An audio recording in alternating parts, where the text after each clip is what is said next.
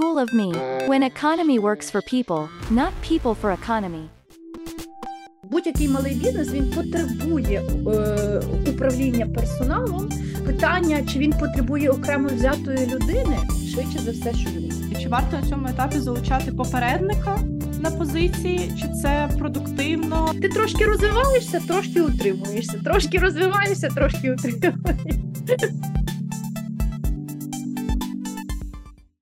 Подкаст 1835, який ми реалізуємо в межах програми 1835 бізнес-підтримка. І сьогодні тема нашої зустрічі це управління персоналом. І я буду спілкуватися сьогодні з Ксенією Ємшиною. Е, Ксенія фасилітаторка і HR-консультантка для державного та громадського сектору. Ксеню, привіт! Рада тебе вітати. Я також дякую за запрошення. Цей проект втілюється в рамках програми 1835 Бізнес-підтримка, що впроваджується за фінансової підтримки Агентства США з міжнародного розвитку та виконується IREX у партнерстві з MCI та School of Me.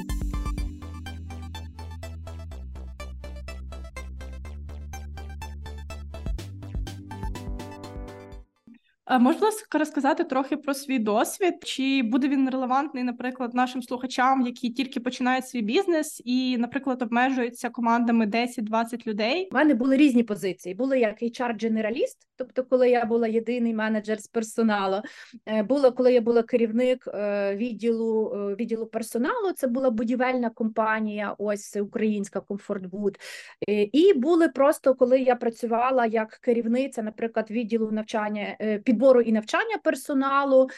Це був там в Ашані. Я працювала. Фактично, я розумію різні ці напрямки і працювала навіть в малому бізнесі. Працювала в такому рекрутинговому агентстві, який називався Нова персона. У нас було там небагато людей. і Ми підбирали людей для інших команд і компаній. Що ця HR-культура взагалі привнесла в управління персоналом зараз в бізнесі, тому що наскільки я знаю, то е, люди, які або займаються HR, тобто умовно це будуть вже ті самі керівники, е, або безпосередньо там HR команди, вони багато вкладають в людей, і їхнє завдання якраз таки затримати людину не тільки роботою, не тільки зарплатнею. Напевно, це трохи інший досвід, ніж ми використовували. Тут треба взагалі е, врахувати, що е, ну сама hr галузь вона 100% е, розвивається. Та і є певні там етапи.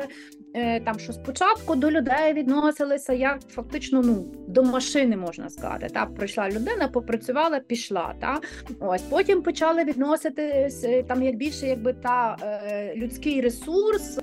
Вони можуть там мати обмеження, вони можуть вигоріти, вони ще там щось, тому треба до нього ну до них бережливіше так відноситися.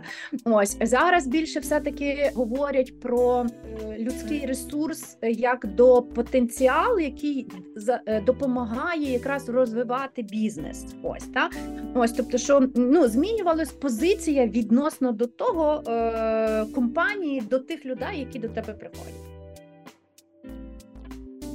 Хотіла зараз розмежувати для наших слухачів, що ми будемо говорити більше про HR, про цю емоційну, напевно, більше сторону роботи з командою, е, ніж про папери, от оформлення людей за попами, за за заробітними платами. То це інша історія. Ми про HR сьогодні.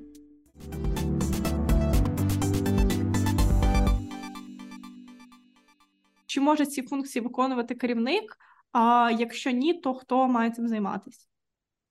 Ну, е, е, одразу теж скажу, що навіть якщо у компанії є окремий HR-спеціаліст чи цілий HR-відділ, керівник, будь-який керівник будь-якого рівня, він буде управляти своїм персоналом. І ну, не можна делегувати управління персоналом і сказати, в нас є HR-менеджер, хай він займається. А ну, ти на жаль, знаєш, хто працює в тебе в компанії, такий, боже, хтось людина, ніколи і не бачив. Так, тому це не про це. Та? Тобто, е, так, е, HR буде мати якийсь там перший контакт з персоналом. Так, у його функціонал буде входити частинка, наприклад, орієнтації людей у компанії. Але все решта, ну, остаточну адаптацію і орієнтацію буде давати керівник мотивувати щодня буде людину керівник, але HR-менеджер, якщо є така окрема людина, так, він буде давати інструменти.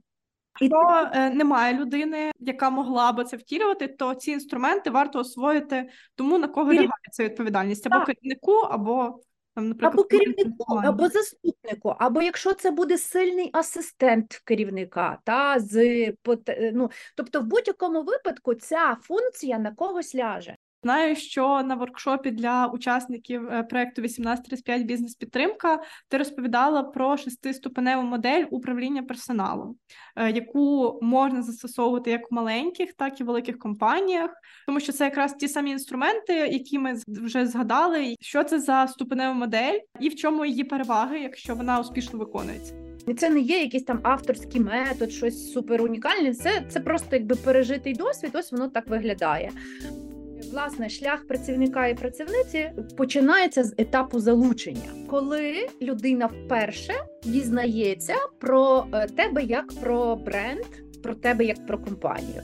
Це може бути пост в соцмережах, це може бути купівля послуги чи по будь-якого продукту. І я собі думаю, «Хм, блін, класна компанія, вони таку гарну річ роблять, там щось продають. Я би напевно колись хотіла, можливо, працювати там.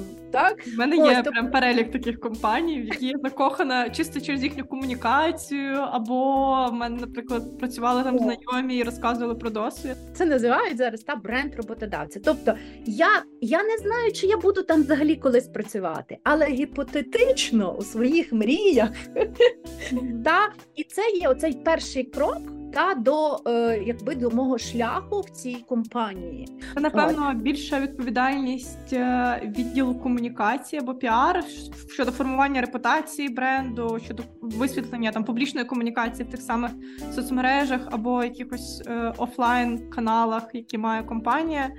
Так, так, в великих компаніях так цим займаються цілі відділи, які є на стику маркетингу і HR. Ну, успішність цього етапу залежить від кожного і кожної, хто працює у команді. От від всіх. Та, тому що якщо я є носій цих цінностей, я буду це декларувати, демонструвати, і через мене полюблять те, де я працюю, або не полюблять. Так? От, але в будь-якому випадку, якщо це не є е, цінністю для команди, ну то що би не робив відділ комунікацій, буде щитуватися зовсім інакша історія. Та? Тобто Може, це маєш буде приклади таких успішних неуспішних кейсів щодо цього етапу? В мене був особистий досвід, коли мене запросили працювати е, керівницею відділу там навчання і розробити ем, адаптаційну історію. Е, Працювала місяць. Так ну взагалі все, все було прекрасно, райдужно, е, люди, начебто, ок. Коли я почала їздити по локаціях, так я зрозуміла, що те, про що вони декларують, не зовсім правильно. Та? Е, А особливо, ну, коли вони там говорять, це було пов'язано з продуктами та зі збереженням продуктів, це була мережа магазинів. І коли я бачу, як ну, що вони не дотримуються звичайних норм, я була шокована. От, але що я е, зробила? Я подумала, що про це не знає власник. Ну, все, я до нього приходжу щирою душею, кажу: дивіться, кажу, ну я ось таке, я поїздила по магазинах, я це побачила. Це ж ну е, як так? Ну, типу, так бути не може, так не можна, ми дуримо людей. Він на мене дивиться: Сянічка, а ви звідки звалилися? Я так, тобто. Кажу: ну, Це якщо ми цього не будемо робити, то ми вилетимо в трубу. І для мене це був такий шок. А я готую матеріал для людей. І я розумію, що я брешу. І я просто оце склала, провела семінар і пішла, написала заяву.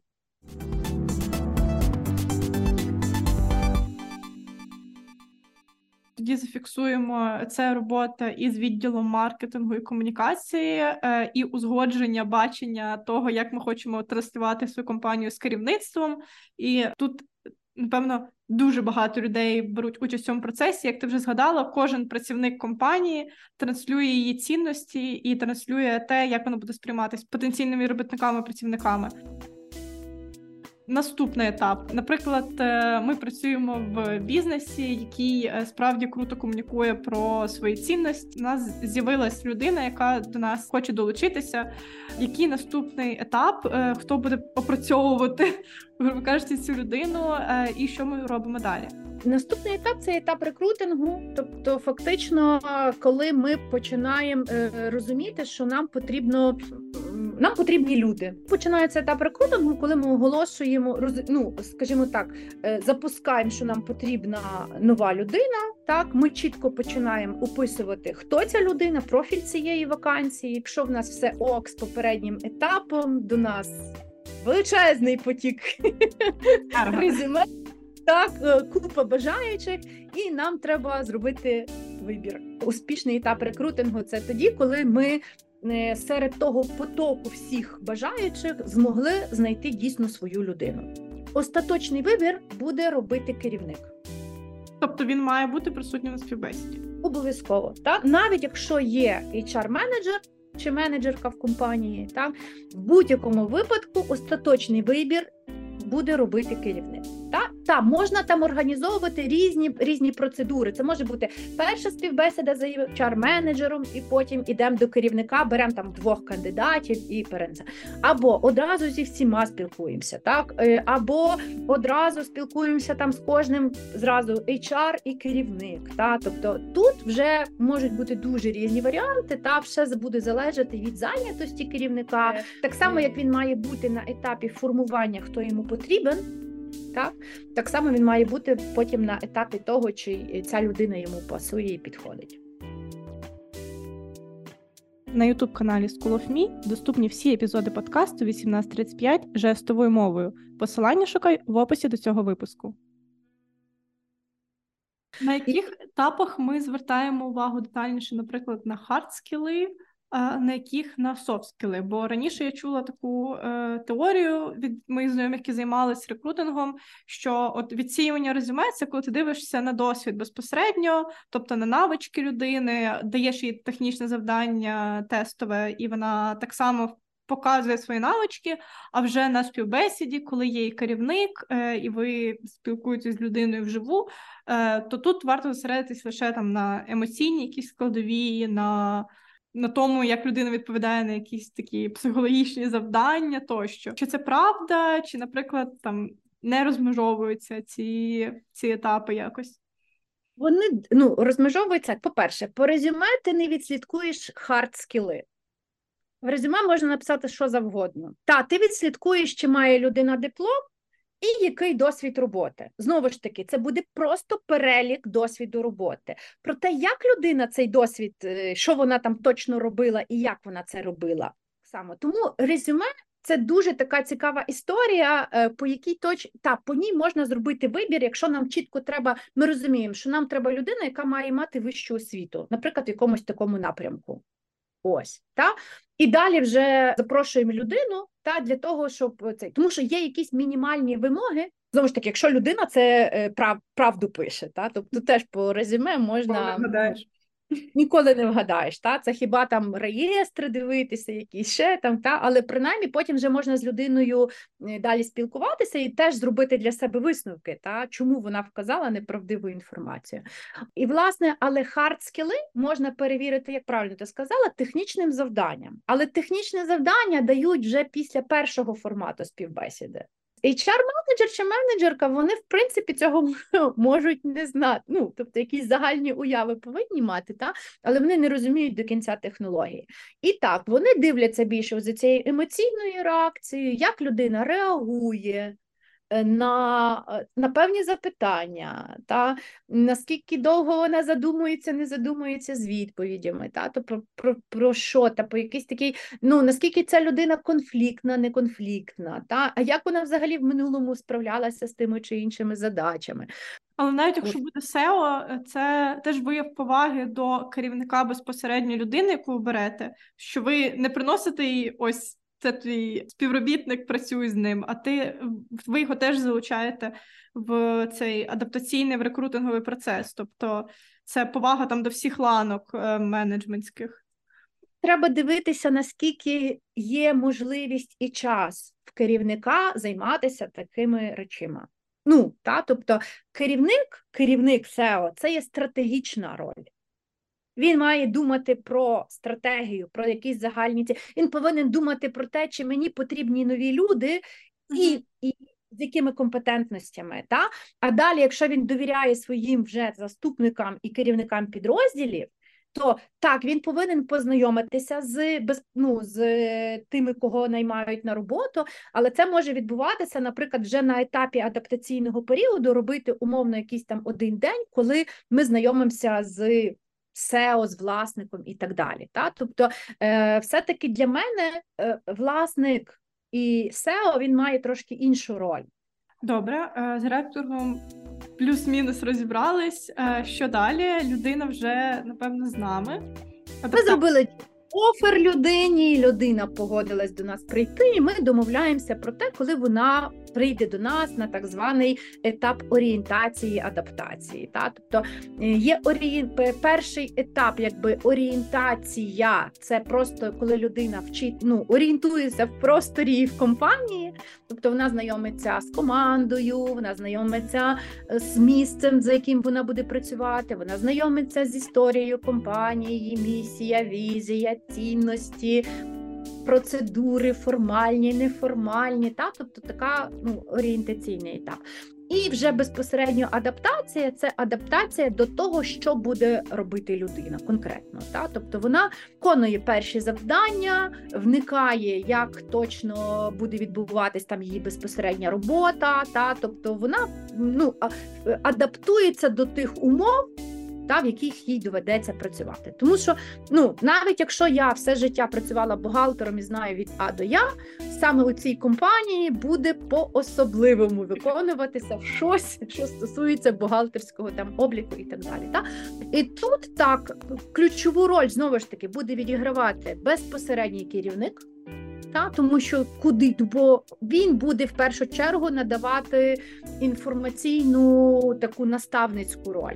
Але орієнтація, якщо є, наприклад, людина а, як HR, то вона може робити оцю таку відну частину. Знову ж таки, про цей процес можна автоматизувати. Автоматизувати в якому розумінні? Тобто е, зробити якусь брошуру, наприклад та де там буде все описано, і давати людині це прочитати та побачити. Це можна зробити там е, профіль в інстаграмі, закритий профіль, та в який додавати туди. Це може бути телеграм чат-бот в Телеграмі. Е, це може бути там, наприклад, Кредобанк. Вони мають е, навчання, е, мають окрему платформу. Та, і там такі гейміфіковані люди. Ти тобі заходиш і вивчаєш все, все, все. А Шан має окремо три дні. Це називається ласкаво просимо в Ашан. Та, І там є, типу, ти вивчаєш спочатку, хто така, яка місія, дивишся фільм. Потім ти півтори дні вчиш типу основи гіпермаркету. Тобто там є окрема така кімнатка, в якій є е, в мінімальному такому стилі е, е, візуалізовано весь гіпермаркет, та тобто полички, каса і так далі. Та тобто кожна команда, кожна компанія по-своєму. Вирішує, як вона, але точно цей етап має відбутися. Бо якщо він не відбувся, тобто, якщо це не сталося, якщо він був проведений неякісно, людина буде шукати можливість піти. Чи варто на цьому етапі залучати попередника на позиції, чи це продуктивно проговорювати, наприклад, з цим попередником, що там ти працюєш з нами, ми тобі ще виплачуємо заробітну плату, поки ти там повноцінно не передаси обов'язки. Е, Чи це окей, щоб орієнтацією займалась людина, яка потім піде, щойно людина нова інтегрується? Чи краще все-таки, щоб це робив е, більше керівник, HR-менеджер, якщо він є? Орієнтацію це може робити HR-менеджер, якщо він є, або орієнтацію може робити там асистент керівника. Та тобто це є певний набір правил, це є фактично по софтах якась історія. Вже саме безпосередню адаптацію на робочому місці краще, щоб це робив. Е, або безпосередній керівник, або визначена людина, так званий наставник, яка там працює. Так, це може робити людина, яка, наприклад, йде з посади.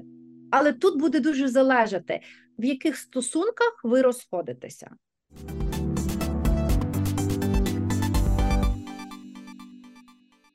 Якщо це є там е, людина, яку ви звільняєте, бо вона не виконувала добре свої обов'язки. Як ви думаєте, чого вона може доброго навчити нового? Ну, новеньку? Демотивує в перший день. Навіть якщо ви нормально розходитеся, і людина розуміє, що вона має огріхи і йде, і все окей, та знову ж таки, чого вона може навчити? Вона навчить робити ці ж огріхи. Та? Ось тому тут все дуже залежить. Але якщо ця людина йде в декретну відпустку, вона би не звільнялася з цієї роботи. Ну, ну, але та це є позитивна така класна річ, і вона має можливість постажувати, чому б ні? І вона добре виконувала, да? це може. Або людина іде, тому що ну, вона розуміє, що все тут для неї максимум хіба стати власником, а власником стати не може. Та? І е, приймається рішення, що добре, давайте розходимося, але я готова передати все, що я вмію, знаю новій людині. Ну, це нормально. Та? Тобто, все дуже залежить, каже, від обставин, чому йде людина.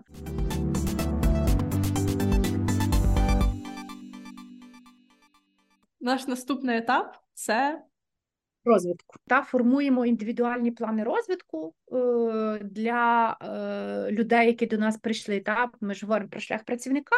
Ось е, фактично, це є коли є перший етап такої адаптації, орієнтації. Ми вирішуємо, та що людині бракує, наприклад, та для того, щоб вона ефективно і ще краще виконувала свої обов'язки. Можливо, те, чого людина хоче додатково навчитися. Можливо, ми будемо готувати людину для майбутнього там підвищення навчання. Так, е, ось і ми в цьому випадку е, допомагаємо людині зосередитись на тому, які додаткові компетентності їй треба е, підівшити і підтягнути. От, Тобто етап розвитку це є коли формується така траєкторія професійного розвитку працівника. Фактично цей етап вічний, тому що і розвиток це те, що буде там з наступним етапом чергуватися з етапом утримання. Людина розвинулася і вона буде хотіти чогось іншого, і вона переходить на наступний етап. Та й ми повинні забезпечити будемо оцю історію, та щоб їй було комфортно в нас працювати, щоб була правильна мотивація, та щоб були враховані потреби, ментальне здоров'я, формальні неформальні традиції, стиль лідерства, та які є у безпосереднього керівника. І фактично, та е, ці два етапи вони такі йдуть дуже паралельні. Ти трошки розвиваєшся, трошки утримуєшся, трошки розвиваєшся, трошки утримуєшся. З мого тобто досвіду мені здається, що це етапи, на які дуже часто нівелюються. Вважається, що дуже важливо залучити людину, інтегрувати само собою, щоб вона могла принаймні затриматись в компанії, звільнити то вже якщо наш шлях завершений. А етап розвитку утримання я зустрічала таку так, на власному досвіді досвіді колег е, практику, що ти вже в компанії, все, ти знаєш свою роботу, працюєш, і по факту тобою не дуже займаються. Ну, максимум це типу, постановка завдань, ну інформування про те, що ти маєш робити. А є якісь HR е, інструменти, які допоможуть краще проходити цьому етапу розвитку і утримання. Вже я називала це індивідуальний план розвитку, коли ми формуємо. Це є фактично система KPI, е, ставляться якісь певні показники ефективності. Якщо вони не досягаються, то чому не досягаються? І ми працюємо з тим, що ми маємо можемо зробити знову ж таки, і це повернемо до, до формування там траєкторії професійної, та і що треба підсилити, чи навпаки, та типу, чому більше присвятити увагу, що окей, не окей.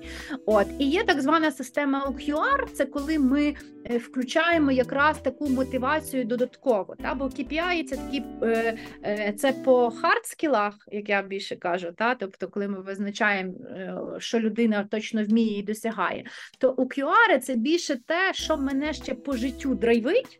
Можливо, це не входить в мої посадові обов'язки, та? але я можу додатково цим займатися.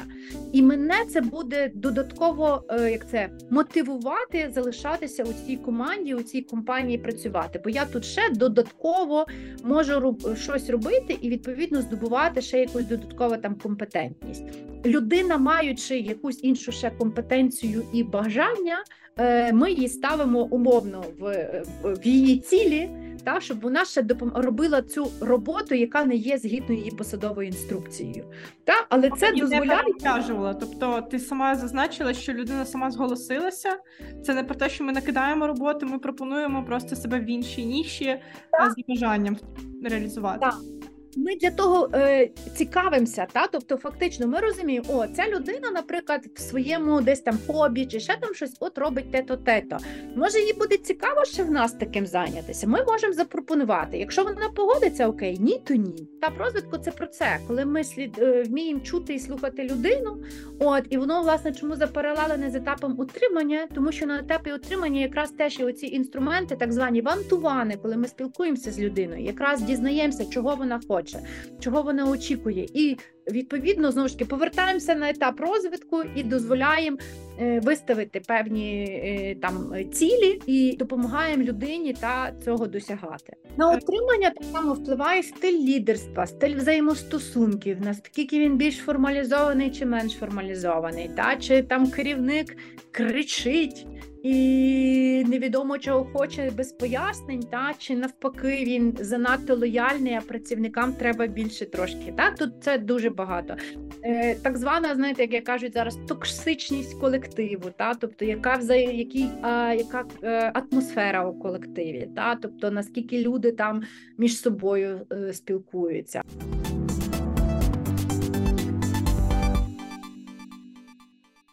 Я думаю, що ми переходимо до завершального, чи це ще передостанній етап? Е, після отримання йде етап так, е, вже прощання. Цей етап дуже важливий. Е, дуже важливо, гарно.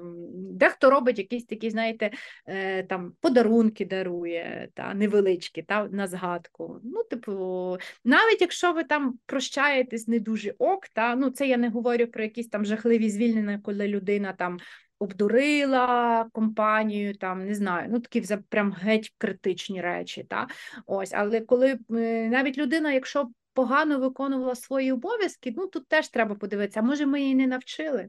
Може, погано пройшов етап адаптації. Які можуть бути підводні камені на цьому етапі, наприклад, які ми можемо попередити, щоб не було цього все-таки негативного шлейфу. Залишитися амбасадором, це може бути якісь подарунки, якісь е, не знаю, можливо, рекомендації від керівника, якщо таке можливо, якісь контакти. Ну там, бо в мене є досвід, що мені давали рекомендацію, і це це був мій такий приємний шлейф від компанії. Я знала, що в разі чого я цим можу буквально скористатись, тобто цими рекомендаціями для наступного пошуку роботи. Це якщо ми говоримо про цей позитивний фініш, коли ми стаємо амбасадором або просто залишаємось гарними спогадами. Якщо все-таки так складається, що є якась упередженість, е, є щось негативне, і керівник там або hr менеджер розуміє, що тут можна попередити, володіючи інструментами HR, щоб цього не сталося. Порадити це просто ну нормально відноситись, по-перше, до права людини, що вона має право звільнитися. Так, важливо розуміти цю причину, так е, ось якраз провести можливо вихідне інтерв'ю, щоб знати. Та? І можливо на майбутнє, якщо є якісь там е, там певні червоні лінії, через які ну про які може не знати там власник та чи керівник SEO. От і це може бути щось, що стосується якоїсь окремо взятої людини, яка там давним-давно працює, але є так званим там токсичним працівником, антигероєм можна сказати. Так це не означає, що треба звільняти зразу цю токсичну ну там людину антигероя. Тут теж треба думати, та наскільки вона цінна і потрібна. От але можливо вартує перевести інший відділ підрозділ. Та можливо зробити щось, щоб попередити, обмежити якісь контакти та з цією людиною, яка несе якийсь такий негативний шлейф. Ну, використовуючи знову ж таки інструмент HR, як так званий екзит інтерв'ю, ти збираєш цю інформацію від тих людей, які звільнилися, які від тебе пішли. То екзит інтерв'ю треба проходити проводити після того, коли вже людина пішла. Людина, е, якби їй вже ні на чому не залежить. От і вона говорить правду. Це мені здається важливо проговорити, що це робиться після там підписання звільнення. Так, так, так, щоб це не було так, що ага, мені можуть не підписати звільнення, якщо я щось погане скажу зараз на екзит інтерв'ю. Та я, наприклад, практикувала проведення екзит інтерв'ю навіть вже через тиждень, через два, е, після того як людина просто пішла. Тобто, коли вона вже навіть працює на іншій роботі, просто з нею запрошувала, і ми зустрічались, наприклад, десь в кав'ярні чи ще десь, та, там чи по зуму. От і просто спілкувалися. Ми розібрали факту всі етапи е, роботи з нашим персоналом, і я тобі дуже вдячна, що ти протягом розповіді згадувала про ці інструменти, які можемо застосовувати. І це так. може бути я думаю, для наших для наших слухачів такою відною інформацією про те, що взагалі потрібно знати про HR. А якщо ми хочемо когось навчити HR, або, наприклад, навчитись самому, якщо це невеликий невеликий бізнес, невелика компанія, і можливо зараз е, в світі ну в Україні навіть існують якісь окремі курси школи, де цільово там навчають hr менеджменту. Добре себе зарекомендували різні курси, які є, до речі, в онлайні. Їх можна проходити, їх можна проходити керівникам. Наприклад, є львівська команда HR Solution, Так, вони мають курс менеджмент з персоналу, вони мають окремо курс по рекрутингу, вони мають там окремо курс HR бізнес-партнер, по-моєму. Синхронні курси, та тобто в свій зручний час ти їх проходиш, навчаєшся, це є відеолекції, так і можеш е, його проходити. Е, минулого року запустила команда, є така Лана Солнцева. Е, вони запустили теж хороший онлайн-курс, якраз такий прям. Про управління персоналом.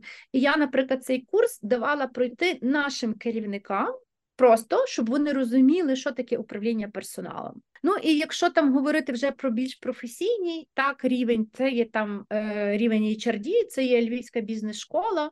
Е, та які мають там курс е, для е, HR-менеджерів, які хочуть виходити більш на такий стратегічний рівень роботи з персоналом. Є окремо, наприклад, короткі такі роблять прям вебінари чи воркшопи, там як проводити вантувани, та тобто ці розмови один на один. Це можна цільово шукати за інструментами. Так, так, так. як як протидіяти вигоранню працівників, що таке UQR і як з чим їх їсти, що таке етичне звільнення, як правильно звільняти працівників. Та тобто, фактично, по кожному з інструментів зараз є короткі воркшопи. Також залишу пукання на твій профіль для тих, хто хоче отримати консультацію, фасилітацію щодо HR, е, бо ти вже зазначала, що займаєшся цим для бізнесів, зокрема.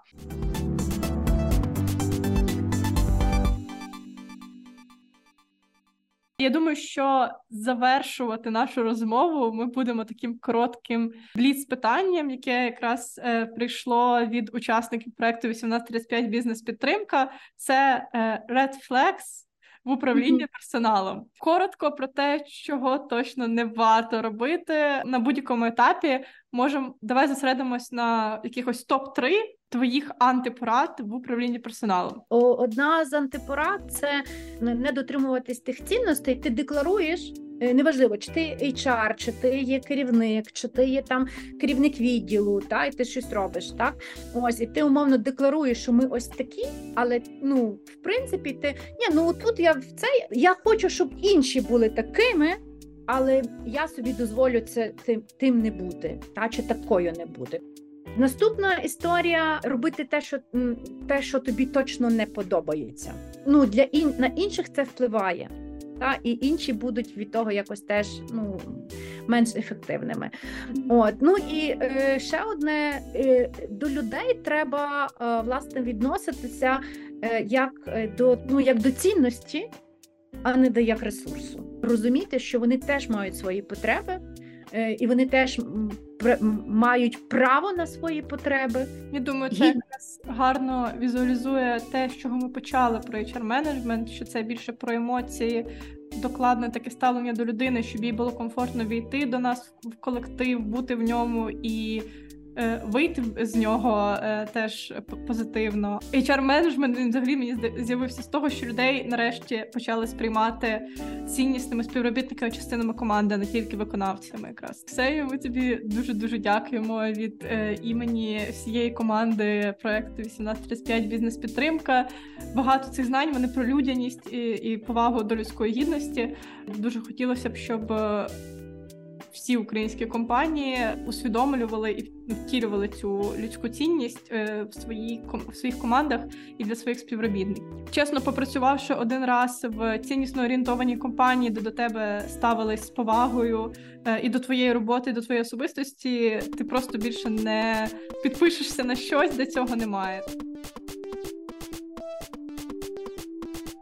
Я буду бажати всім нашим слухачам мати крутий робочий досвід.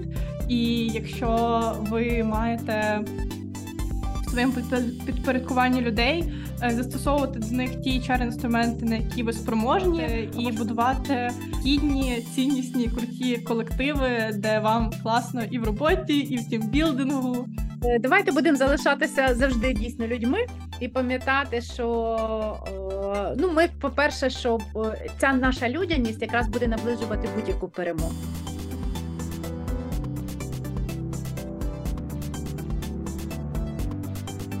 Цей проект втілюється в рамках програми 1835 Бізнес-підтримка, що впроваджується за фінансової підтримки Агентства США з міжнародного розвитку та виконується IREX у партнерстві з MCI та School of Me.